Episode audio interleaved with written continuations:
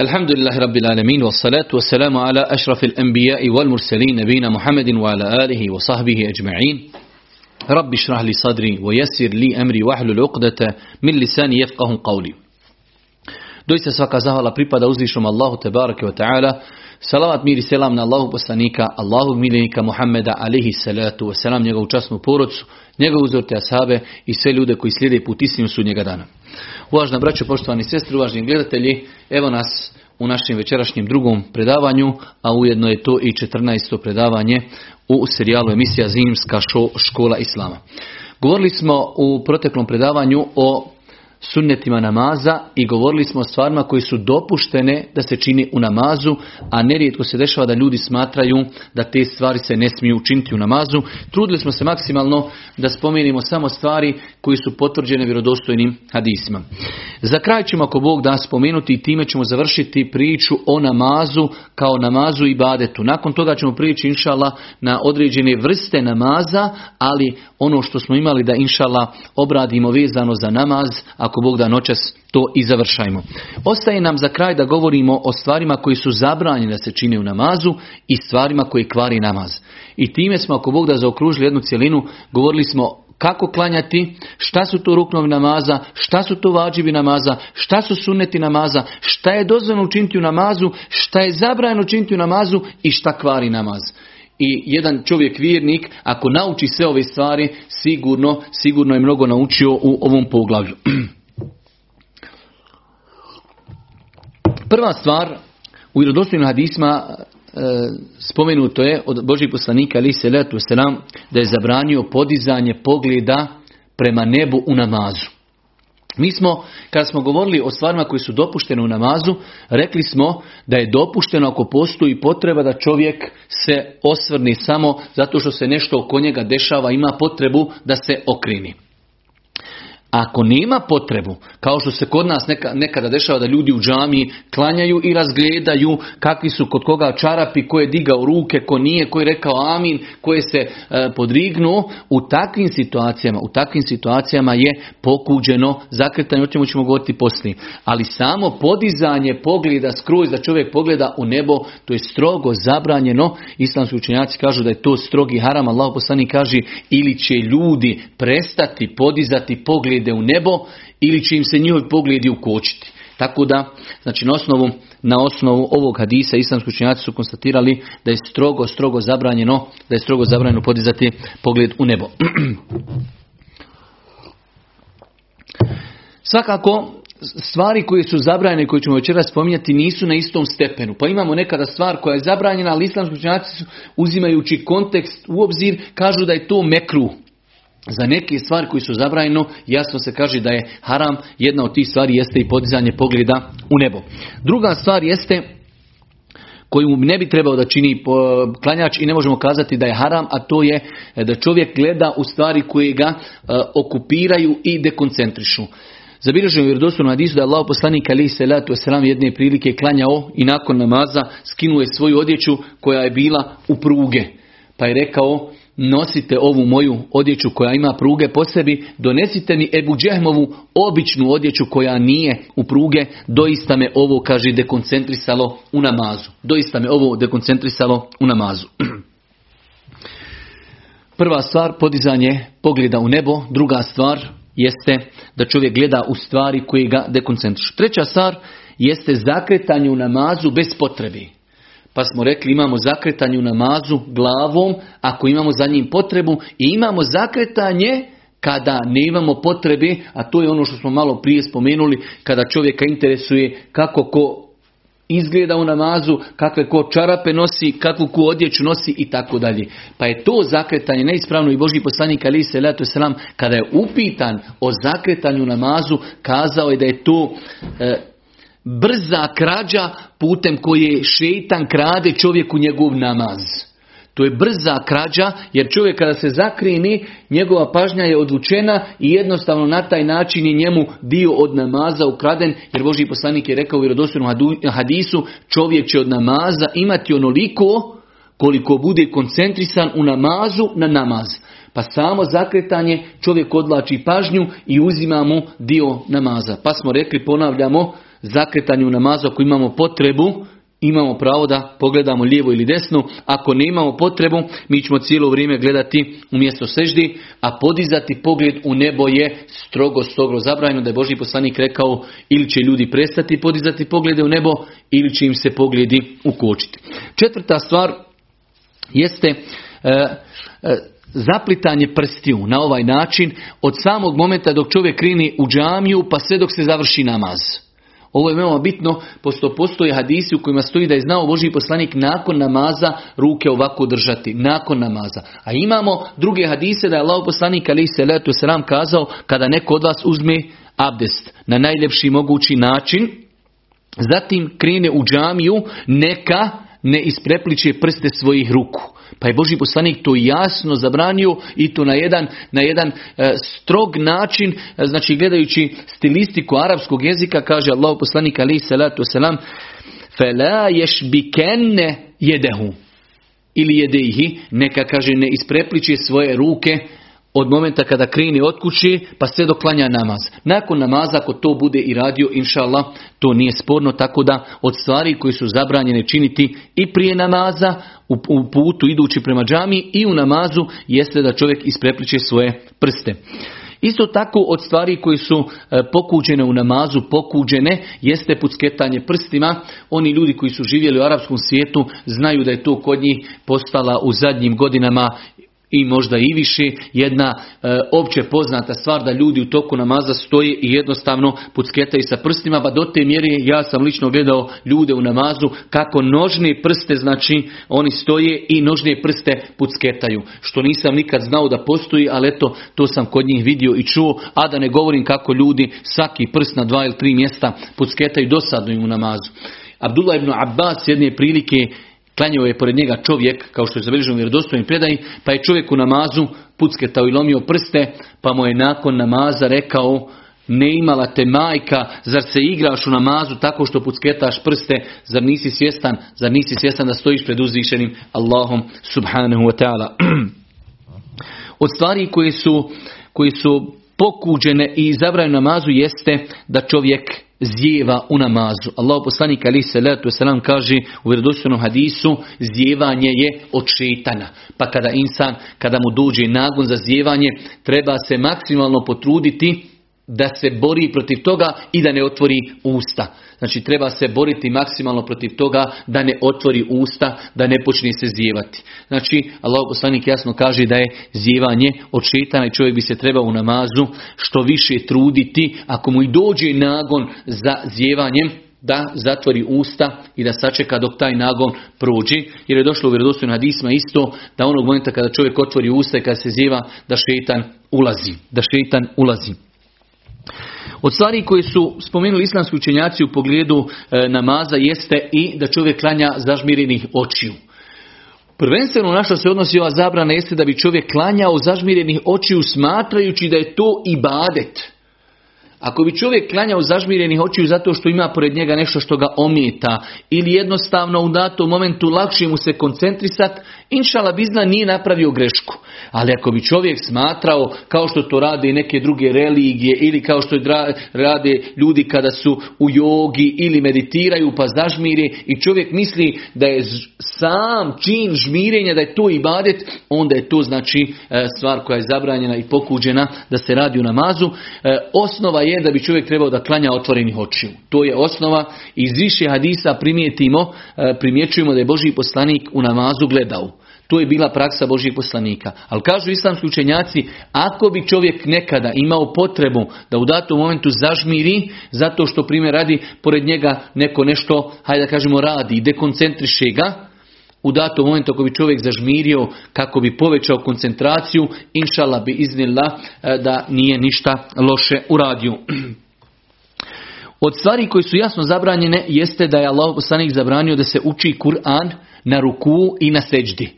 Znači, Allahov poslanik alejhi selatu vesselam u vjerodostojnim hadisima zabranjuje da se Kur'an uči na ruku i na seždi, tako da bi čovjek trebao da svakako da se pridržaje toga. Rekli smo na ruku da je sam ruku rukn, izgovaranje na ruku subhana rabijel azim jednom je vađiv, nakon toga dolaze sunneti, nakon toga dolaze dove. Čovjek može da dovi ono što želi na ruku, na seždi, ali ne može učiti Kur'an zbog jasne zabrane Božijeg poslanika ali salatu selam. Isto tako od stvari koje su zabranjene namazu jeste da čovjek spusti svoje podlaktice, i o tome smo malo prije govorili. Allahov poslanik je zabranio u namazu da se oponašaju životinje. Pa je spomenuo nekoliko životinja, spomenuo je da čovjek ne treba da oponaša vranu koja kljuca, da ne bi tako brzo klanjao kao što vrana kljuca zrnjevlje, a između ostalog zabranio je da čovjek spusti svoje podlaktice na zemlju kao što to čini pas. Pa smo kazali više puta smo to ponovili. Hadisi koji govori o zabrani spuštanja podlaktica na zemlju bilježi Imam Buharija i Muslim, i ovi hadisi se odnose i na muškarce i na žene. U našem podneblju je poznato da žene kada klanjaju spuštaju podlaktice na zemlju, jasno, znači da je to jasno u koliziji sa hadisima Božijeg poslanika ali salatu wasalam. Rekli smo, generalno je pravilo da ne postoji razlika u namazu između muškarca i žene ni u jednom propisu. Isto od stvari koje su islamski učenjaci spomenuli jeste da čovjek ako klanja sjedeći, čovjek koji klanja sjedeći, on znači kada dođe da čini ruku ili sećdu, on će se pogeti koliko može da se pogni, ali neće mu se podići neki sto ili neka stolica pa da na njoj čini sećdu. Znači islamski učenjaci su i to smatrali zabranjenim. Od stvari koje su zabranjene u namazu jeste da čovjek, prija su ljudi, a to se može danas desiti kada čovjek ode negdje na izlet, pa su prija ljudi klanjali su u džami koja nije bila zastrta čilima, pa je bilo pijeska, bilo je zemlje, pa su ljudi sebi to ravnali da bi mogli lijepo seždu učiniti. Pa ima Allahov poslanik, pazite koliko su oni pazili na skrušenost. Kaže Allahov poslanik, nemojte to činiti, ali ako ćete činiti, onda to učinite samo jednim pokretom kako vas to ne bi dekoncentrisalo. Pa znači u osnovi ravnanje nekog prostora će čovjek činiti zemlju, može se samo činiti jednim pokritom. Od stvari koji su strogo zabranjene u namazu jeste preticanje imama. Od stvari koji su strogo zabranjene jeste preticanje imama. Nažalost, nerijetko ćemo vidjeti ljude kako pretiču imama u namazu, pogotovo kada je u pitanju odlazak sa rukua na seždu. Vidjet ćemo da, znači kad imam kaže semi Allahu limen hamide, pa ostane 2-3 sekunde dok rekne Rabbena velekel hamd, već vidimo ljude kako prije njega su, znači čovjek kada klanja u džematu jasno može vidjeti da su ljudi već na seždi, a imam još nije otišao na seždu. Allahov poslanik alejhi selatu vesselam strogo je zabranio preticanje imama. Čak ja sam navodio jednu priču koju sam pročitao kao vjerodostojnu priču u jednoj od knjiga koji govori o namazu, da je jedan od šehova imao svog jednog učenjaka i šeha od kojeg je učio hadise. Dugo vremena mu je govorio i pripovijedao hadise iza zastora. Nikada nije dozvolio da ga vidi. Pa kada je prošlo dugo godina, pa kada je taj čovjek, taj učenjak koji je diktirao hadise iza zastora, vidio koliko je taj njegov učenik odan, jednog dana mu je sklonuo zastor i on je pogledao i vidio je čovjeka, a gdje je bila, njegova glava je bila glava magarećija, znači insan sa magarećijom glavom. Pa ga je upitao taj njegov učenik, a šehu, šta je to? Pa je kazao, čuo sam hadis koji govori o zabrani preticanja, da je Allahov poslanik zaprijetio, ili ćete vi prestati to činiti, preticati imam, ili će Allah subhanahu wa ta'ala vaše likove pretvoriti u magareće likove. Pa mi to, kaže, nekako izgledalo preteško, da Allah nečiji izgled Tobe Arabi pretvori u magareći izgled, kaže, pa me je Allah subhanahu wa ta'ala, kao što vidiš, pretvorio moju glavu u magareću glavu. Pa je znači preticanje imama strogo zabranjeno, a s druge strane preticajući imama čovjek može dovesti svoj namaz u pitanje. Tako da imamo, kada je u pitanju naš odnos prema imamu, imamo 4 kategorije postupaka. Možemo preticati imama, što je strogo zabranjeno, i možemo dovesti svoj namaz u pitanje ako svjesno pretečemo imama u namazu. Druga stvar je da stvari radimo zajedno sa imamom, i to je pokuđeno, ako ne i zabranjeno. Jer Božji poslanik uvijek u namazu kada kaže imam je poslanik da ga slijedite. Pa kada on donese tekbir, pa i vi donesite tekbir. Kada on ode na ruku, pa i vi otiđite. Pa su činjenje radnja zajedno sa imamom također znači stvar koju ne bi trebao dozvoliti sebi musliman.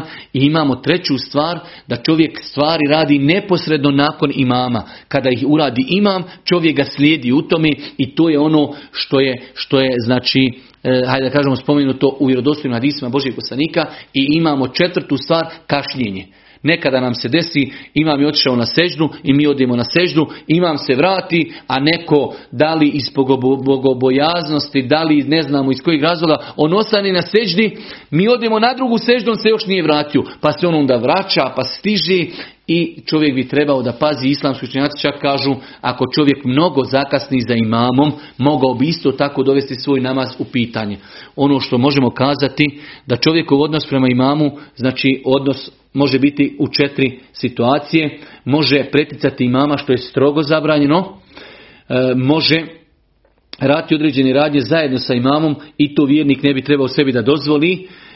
Sunnet je da čovjek radnje radi za imamom odmah, bez čekanja. Kada kaže imam Allahu ekber i mi za njim Allahu ekber. Kada kaže Allahu ekber, kada ode na ruku, mi za njim idemo. Kada kaže semi Allahu limen hamide, mi se nakon njega vraćamo. Ne prije njega, a ne kasnimo. I četvrta stvar jeste kašnjenje za imamom.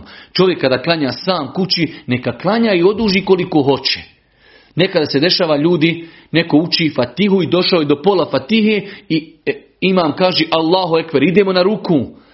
Čovjek treba prekinuti učenje fatihe i otići slijediti imama. Osim ako se radi da mu je ostao još jedan ajet, ali čovjek ostane uči fatihu kao do kraja, efendija se vraća, on tek ode na ruku. To je neispravno. Innama džuilel imamu li ju'temme bihi, fe la tehtelifu alihi. Imam je postavljen da ga slijedite. I nemojte se razilaziti sa njim.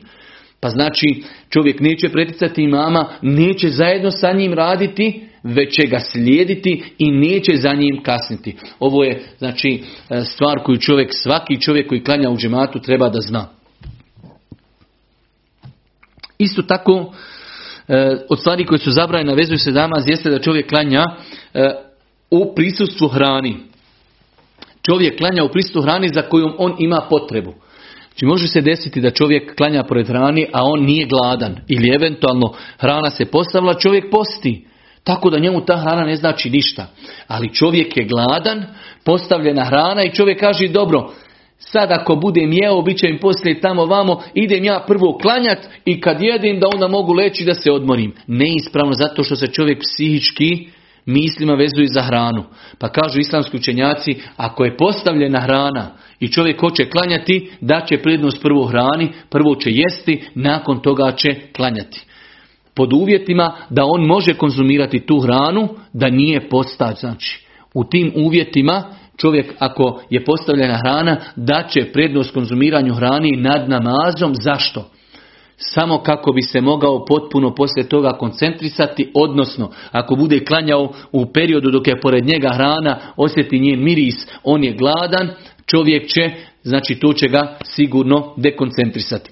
Isti je propis i sa trpljenjem nagona za fiziološku potrebu. Allahov poslanik je u više vjerodostojnih hadisa kazao da čovjek ne treba klanjati, zabranio je klanjanje u periodu kada čovjek ima nagon za fiziološkom potrebom. Nekada čovjek ima abdest i treba klanjati, ali osjeti velik nagon za toaletom. Ali onda konta, dok odim u toalet pa moram ponovo abdestit, idem da klanjam, pa ću poslije otići u toalet i tako dalje. Pa kaže Allahu poslanik alejhi selatu vesselam u vjerodostojnim hadisima, zabranio je da čovjek klanja i osjećajući veliki pritisak nagona fiziološke male ili velike potrebe, čovjek ako znači je čak situacija da u džamii ljudi klanjaju, a čovjek ima potrebu za toaletom, otići će, obavit će toalet, nakon toga ako stigne sa njima klanjati, stigao je, ako ne, klanjat će sam, ali Opet sve nam to ukazuje koliko Islam pažnje posvećuje čovjekovu koncentraciju namazu, jer čovjek kada ima nagon za toaletom jednostavno se više ne može koncentrisati na namaz, on samo razmišlja kada će se završiti namaz da bi on otišao da, hajde da kažem, obavi fiziološku potrebu. Pa pogledajte koliko su hadisi koji bilježi Buharija i Muslim govori da čovjek ne treba klanjati u prisustvu hrani ako on za njom ima potrebu, ili da ne treba klanjati u stanju kada ima čovjek potrebu za toaletom, već će čovjek prvo obaviti toalet, riješiti se svoje fiziološke potrebe, a nakon toga mirni misli, znači klanjati namaz. Isto tako Božji poslanik je zabranio da se klanja u situaciji kada čovjek ima, kada je pospan, jednostavno potrebu za snom. Ovdje se prvenstveno se misli za noćni namaz. Znači nekada se dešavalo, mi imamo problem što ne ustajemo nikako na noćni namaz, ali nekada se dešavalo da su ljudi toliko klanjali noćni namaz da počnu i da im se spava, ali oni i dalje se bore i klanjaju. Pa je Božji poslanik zabranio da se klanja kada čovjek ima veliku pospanost, jer kaže može se desiti da čovjek dođe u namazu i da dovi sam protiv sebe, a on nije svjestan toga zato što je mnogo pospan. Tako da od stvari koji su zabranjene u namazu jeste i klanjanje kada čovjek je mnogo pospan. Od stvari koje su zabranjene u namazu jeste da čovjek klanja prekrivenih usta. Od stvari, znači, koje su jasno zabranjene da čovjek klanja imajući nešto na ustima. Nerijetko se to zna desiti u zimskom periodu, ljudi kada imaju šalove pa uđu u džamiju, ne žele da spuste šalove sa usta, ili eventualno nekada ljudi nose one maske kao zaštita od zagađenog zraka ili nešto slično. U svakom slučaju, u normalnim uvjetima, ako čovjek nosi tu masku ili ima šal ili nešto drugo, čovjek u namazu to treba sklonuti, kada završi namaz opet to može staviti.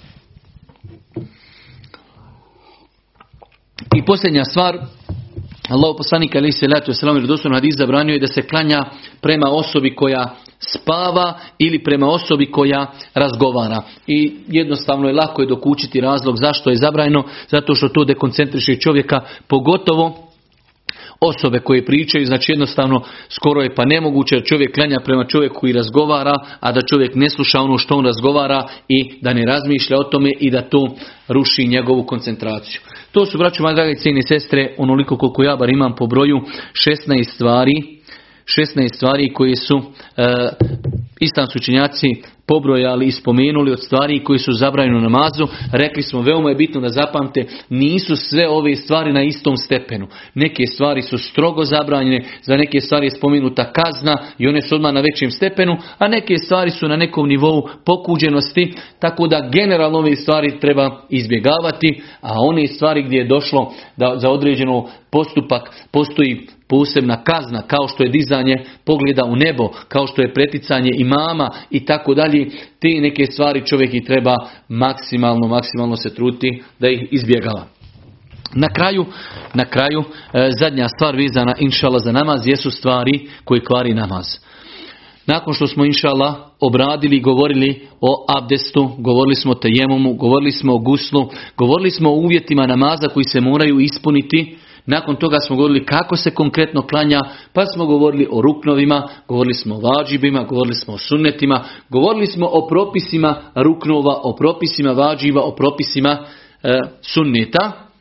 Govorili smo o stvarima koji su dopuštene da se čine u namazu, govorili smo o stvarima koji su zabranjene u namazu. Ostaje nam na kraju, vjernik čovjek bi trebao da zna, da se poduči šta to kvari namaz, kako bi se, ne daj Bože, sačuvao toga, ili ako eventualno nekada uradi tu stvar, da zna da takve stvari kvari namaz. I time smo, ako Bog da, zaokružili jednu veliku cjelinu sa ovih 14 predavanja. Nadam se da oni koji to poslušaju, prepišu i nauči, da su naučili, znači, osnovne stvari vezane za poglavlje tahareta i namaza, a mi ćemo, ako Bog da, i od sutra se nastaviti i dalje družiti sa poglavljem namaza, ali kroz druge vrste namaza, ali ovo je općenit govor o namazu. Prva stvar koju spominju islamski učenjaci definitivno jeste da čovjek sigurno izgubi abdest u namazu. Znači ovo su dvije veoma bitne stvari u jednom pitanju. Da bude siguran i da je izgubio namaz. Kao da se desi čovjeku, primjer radi, da pusti vjetar, da izgubi abdest. Ali, pošto ja, eto, Allah me time iskušao, imamo dosta kontakta sa ljudima, ja uvijek pokušavam ljudima da maksimalno zatvorimo vrata šejtanu i njegovim vesvesama i došaptavanjima, jer imao sam više puta slučajeve kada se sretnemo sa mladincima ili starim ljudima koji imaju mnogo problema sa vesvesama i došaptavanjima šejtanskim u namazu, a i prije namaza kada uzimaju abdest. Zato kroz naše ove komentare i druženja ja se maksimalno trudim da ljudima ne otvaram vrata gdje će otići da im šetan može otvarati vrata vesvesa. Pa je ovdje veoma bitno spomenuti da čovjek ako je izgubio abdest u namazu mora biti siguran da je izgubio abdest.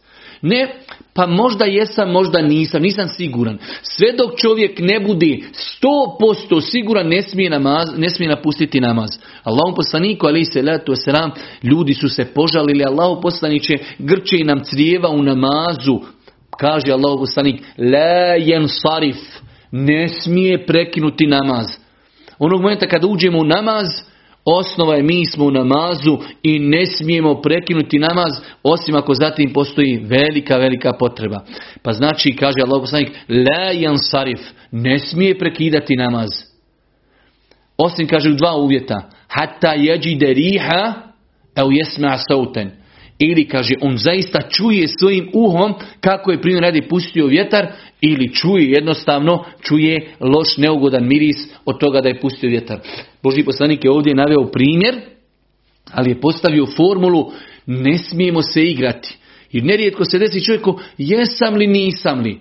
Sve dok čovjek je na vagi jesam li, nisam, osnova je nisam. Dok ne dođe i kaže jesam 100%, znam da jesam. Osjetio sam, čuo sam, tada onda kažemo čovjeku moraš prekinuti namaz i moraš otići ponoviti abdest. Ovdje se možemo dotaknuti jednog pitanja koje nije bilo u planu, a to je da se nekada čovjeku desi klanja u prvom safu, velika je gužva, da li je džuma, da li je bajram ili neki drugi namaz i čovjek izgubi abdest. Izvinjavam se. Od stida prema ljudima ne prekine namaz. Ovo je jedno veoma opasno, znači, djelo. Čak neki učenjaci su išli toliko daleko da su kazali da čovjek koji bi tako uradio klanjao bez abdesta svjesno da je počinio nevjerstvo. Pa je to, znači, sredina. Ne smijemo napustiti namaz dok ne budemo sigurni da smo izgubili abdest.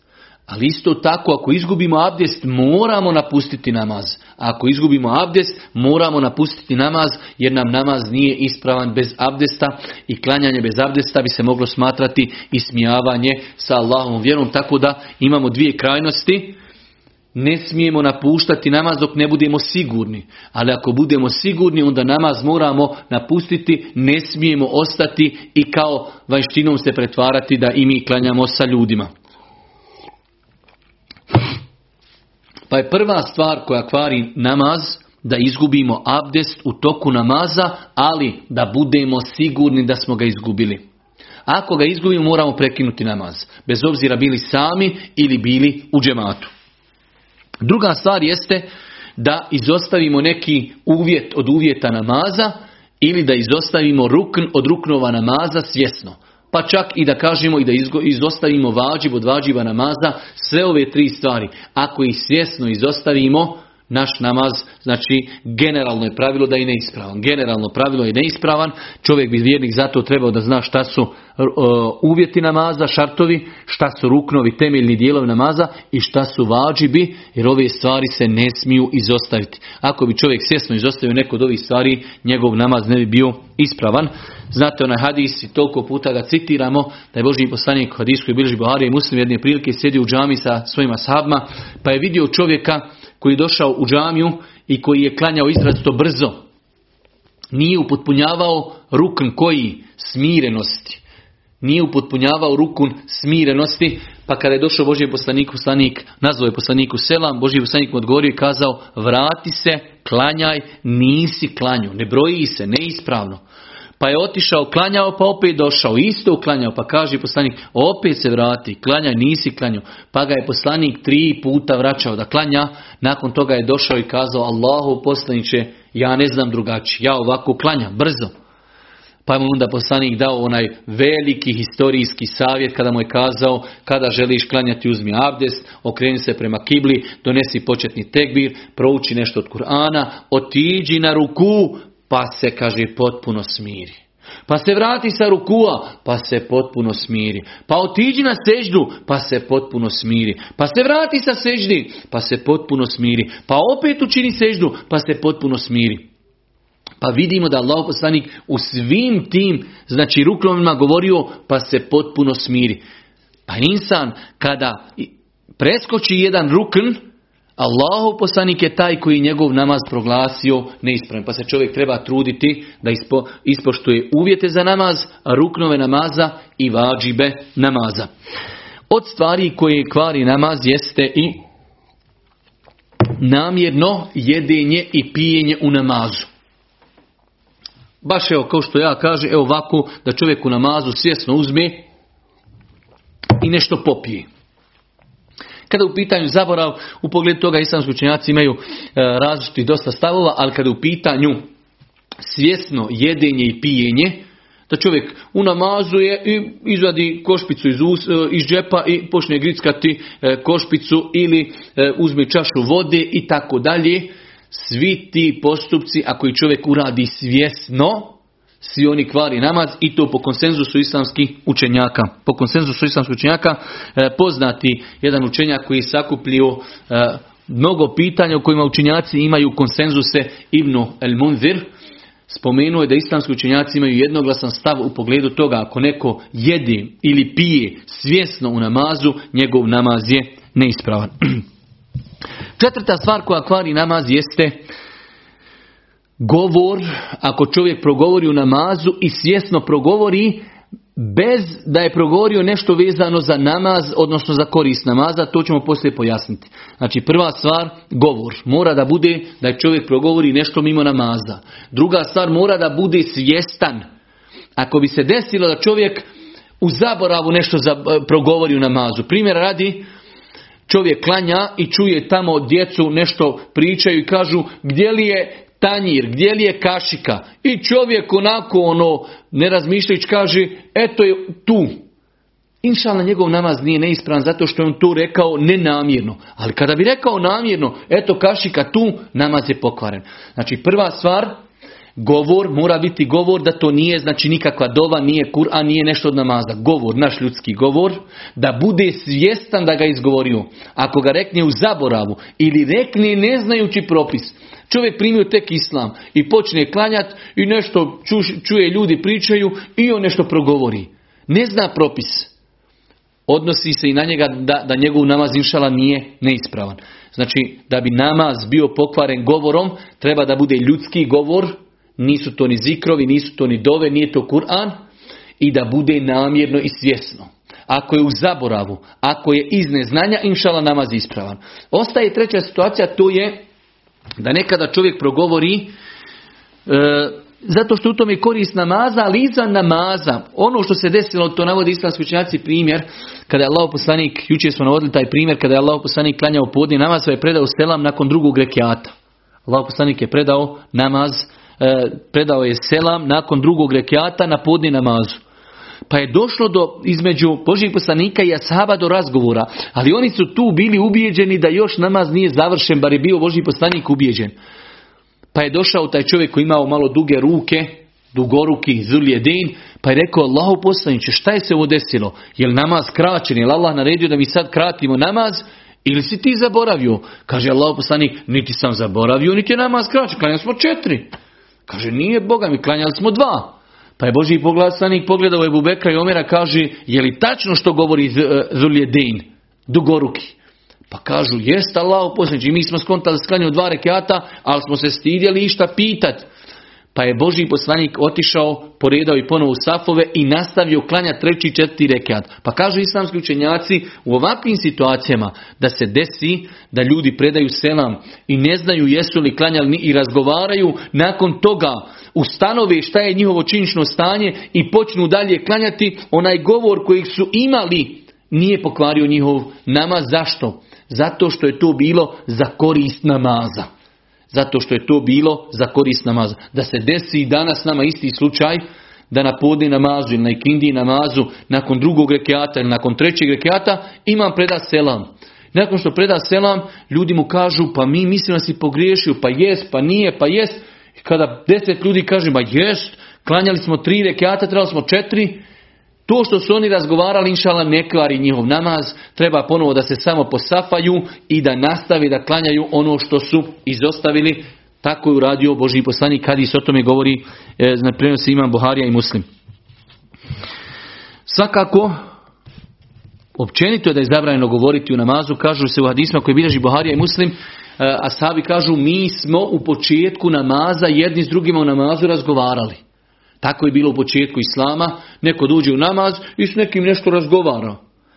Kaže se, u hadijskoj bilježi Buharija i Muslim, sve dok nisu objavljene riječi uzvišnog Allah subhanahu wa ta'ala وَقُومُوا لِلَّهِ قَانِتِينَ i pred Allahom stojite pobožno i stojite skrušeno, kaže prenosioc hadisa, pa nam je taj ajet zabranio razgovor u namazu. Pa smo prestali razgovarati u namazu. Hadis o tome bilježi Buharija i Muslim. Tako da na osnovu toga, osnova je da je zabranjeno razgovarati u namazu. Bilo koja riječ koja nije sastavni dio zikrova niti učenja Kur'ana, ako izgovorimo svjesno, naš namaz je pokvaren. Osim u situaciji da se desi da je to zbog neke koristi namaza, kao u onom slučaju kada su ashabi sa Božim poslanikom alejhi selatu vesselam predali selam prije vremena. Rekli smo, ako bi se desilo da čovjek progovori u zaboravu, zaboravi da je u namazu jednostavno i čuje nešto, progovori, ili ne znajući propis, inšala biznila, njegov namaz je ispravan. 5. stvar koja kvari namaz jeste glasno smijanje. Opet 2 komponente imamo. Glasno smijanje. Pa čovjek ako bi se glasno nasmijao, njegov namaz je pokvaren po konsenzusu islamskih učenjaka. Opet znači po konsenzusu islamskih učenjaka, ako bi se čovjek u namazu nasmijao, njegov namaz je neispravan. Jer ovdje treba napraviti razliku između osmijeha i smijanja. Smijeh je nešto kada čujemo glas. Ha, ha, ha, ha, čovjek se nasmije. A osmijeh je samo nešto što se vidi na ustima bez ikakvih znači drugih popratnih zvukova. Čovjek nešto u namazu se sjeti i znači samo se vidi osmijeh. Ili nešto se dešava pored njega, čuje djecu ili vidi ili čuje nešto na televiziji, nešto je palo i on samo znači se nasmije, njegov namaz je ispravan. Nekada je to stvar koju on ne može kontrolisati, ali smijanje ako se desi, toliko se nešto oko njega desilo da je se počeo smijati, njegov namaz je po konsenzusu islamskih učenjaka pokvaren. Pa znači pravimo razliku između smijanja i osmijeha. Osmijeh ne kvari namaz, smijanje kvari namaz po konsenzusu islamskih učenjaka. 6. stvar, u pogledu ovih stvari postoji jako razilaženje kod islamskog učenjaka, to je ako bi se desilo da punoljetna žena pređe ispred klanjača, bio taj klanjač muškarac ili žena, pa može se desiti da žena klanja kod stuba i između nje i stuba prođe druga punoljetna žena, Allah najbolje zna, zbog vjerodostojnih hadisa njen namaz je pokvaren. Trebala da je spriječi da ne prođe ispred nje. Allahov poslanik u vjerodostojnom hadisu je spomenuo da prolazak ženi ispred klanjača kvari namaz. Ali pod uvjetom da je to punoljetna žena. Tako ako bi se desilo da čovjek ima malehno dijete, godinu, 2, 3, 4 ili 5, djevojčicu, i ona prođe ispred klanjača, inšala biznila, njegov namaz ili njen namaz osobe ženske ako bi klanjala je ispravan. Ali ako bi se desilo da punoljetna žena pređe ispred klanjača, vjerodostojnim hadisima stoji da je takav namaz neispravan, s tim što moramo znati da postoji jako razilaženje i velika većina učenjaka smatra da čak i prolazak ženi ispred klanjača ne kvari namaz. Oni imaju svoj neki pogled na te hadise u kojima Božji poslanik kaže namaz će biti prekinut ako ispred čovjeka prođe punoljetna žena. Pa su određen dio učenjaka smatrali da se to misli kao bit će mu umanjena nagrada i tako dalje. Ali vanština hadisa ukazuje da ako žena prođe ispred klanjača, da mu je namaz neispravan. Definitivno i prolazak muškarca i žene ispred klanjača je grijeh. Ali je došlo u posebnom hadisu da Allah poslanik alejhi selatu vesselam spomenuo da prolaze žene kvari namaz. I zadnja stvar u stvar koje kvari namaz i time ako Bog da evo i završavamo večerašnje druženje jeste mnoštvo pokreta u namazu. Mnoštvo pokreta u namazu. Ako bi vidjeli čovjeka koji se mnogo vrti u namazu, mobitel, češi se, zakopčaj, otkopčaje, mnoštvo pokrita. Kaže islamski učenjak Ennevi, rahmetullahi alejhi, islamski učenjaci u pogledu ovog definisanja mnoštva pokreta imaju različite stavove. Ali je tačno da mnoštvo pokreta se vraća na običaj. Znači nije nigdje poslanik rekao koliko pokreta čovjek treba da uradi da mu je namaz neispravan, ali jednostavno nešto što se vraća običaju ljudi. Pa znači vidjet ćemo, evo, vidio sam poslanik je klanjao držeći svoju unuku u naručju. Vidjeli smo da je znao napraviti korak ili dva u namazu i ne bi mu to pokvarilo namaz. I tako dalje. Znači neki pokreti koje mi učinimo ne izbacuju nas istoga. Kada bi nas neko sa strane gledao, rekao bi ovaj čovjek i dalje klanja. Ali imate neki ljudi koji kada klanjaju, pogotovo da Allah oprosti, to se sada mnogo više vezuje za Arape nego za nas. Mi smo stranci, mi ne znamo šta učimo i mi smo koncentrisani. Dok oni kod Arapa, znači nažalost živimo u vremenu, pogotovo ljudi koji nose mahrame, oni se igraju sa mahramama, pucketaju sa prstima, mobitele vrte i tako dalje. Pa kažu islamski učenjaci, kada bi čovjek gledao čovjeka sa strani i on se toliko vrti da je nemoguće pomisliti da je on u namazu. Namaz takvog insana je pokvaren. Znači čovjek može u namazu napraviti jedan pokret, kratko rekli smo, nešto staviti, nešto dodati, nekom iš, ali se i dalje vidi na njegovom halu da on klanja. Ali ako bi se čovjek toliko vrtio da čovjek koji ga gleda sa strane kaže ovaj ne klanja, ovo nešto stvarno nešto drugo radi, njegov namaz bi bio pokvaren. U svakom slučaju, braćo moja dragi cijene sestre, u ovom predavanju smo obradili doista nekoliko bitnih stvari koje kvari namaz i stvari koje su generalno zabranjene u namazu. Mi ćemo se ovdje ako Bog da i zaustaviti. Sutra ako Bog da nastavljamo o nekim stvarima koje nisu konkretno vezane za namaz. Govorit ćemo najvjerojatnije o nekim vrstama namaza. Subhaneke Allahumma wa bihamdike, ashhadu an la ilaha illa anta, astaghfiruke wa atubu ilaik.